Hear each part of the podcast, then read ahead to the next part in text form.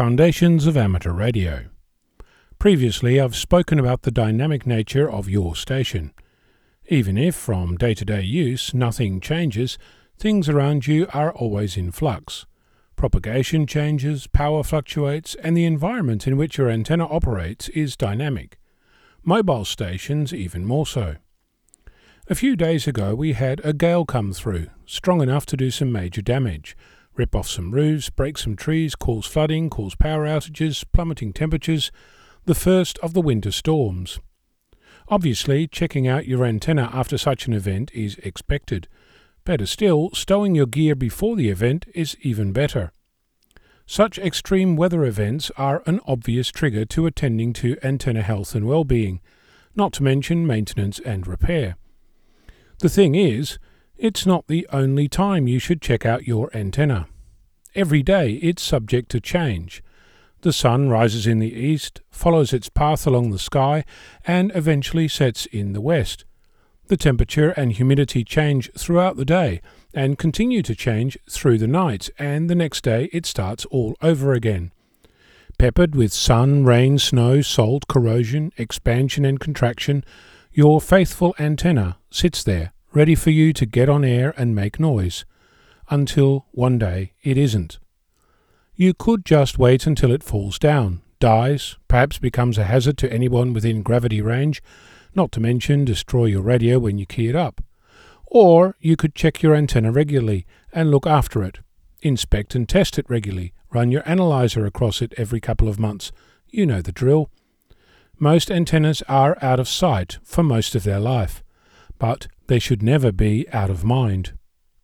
During the weekly F Troop Net, we started discussing this, as well as an in depth conversation about launching wire into trees, and there were several suggestions worth investigating. One amateur pointed out that the level of complexity in the air dictates the amount of maintenance. A log periodic antenna on a rotator needs more tender loving care than a wire hanging off a tree. Another suggested that you should regularly check the tower supports technically the mast supports. A tower is self standing and a mast is not. The best way to remember that is the Eiffel Tower doesn't have any guy wires. Before a storm, if you have warning, you should check the supports, wind down anything that goes up and down, and you should think about how you're going to earth the coax. I've previously covered the weirdness that lightning and charge represents, even at a distance, so don't wait until it's overhead. There were suggestions of using spark plugs and mason jars, but I've got no supporting evidence either way. My geek background is skeptical, but I'm open to learning more. I've seen installations where a coax switch is used, where the antenna is switched to a shortened socket, so the inner and outer braid of the coax are connected to each other. One amateur suggested that an antenna tuner is cheaper than a radio, and that if you leave it in place during a storm, blowing that up is cheaper than blowing up a radio, but your mileage may vary. Also, if you have spare cash to burn, I'm happy to take your donation and relieve you of that fire hazard.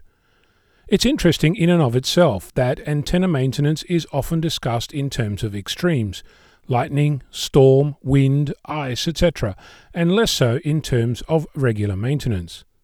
Finally, if you're only using a temporary antenna, you're not exempt from this. You're actually likely to have more failure, since the act of erecting and lowering the antenna is likely to cause more wear and tear. The antenna is the final part of the transmission chain, and it should be treated with the same respect as the power supply at the other end. I'm Onno, Victor Kilo 6, Foxtrot Lima Alpha Bravo.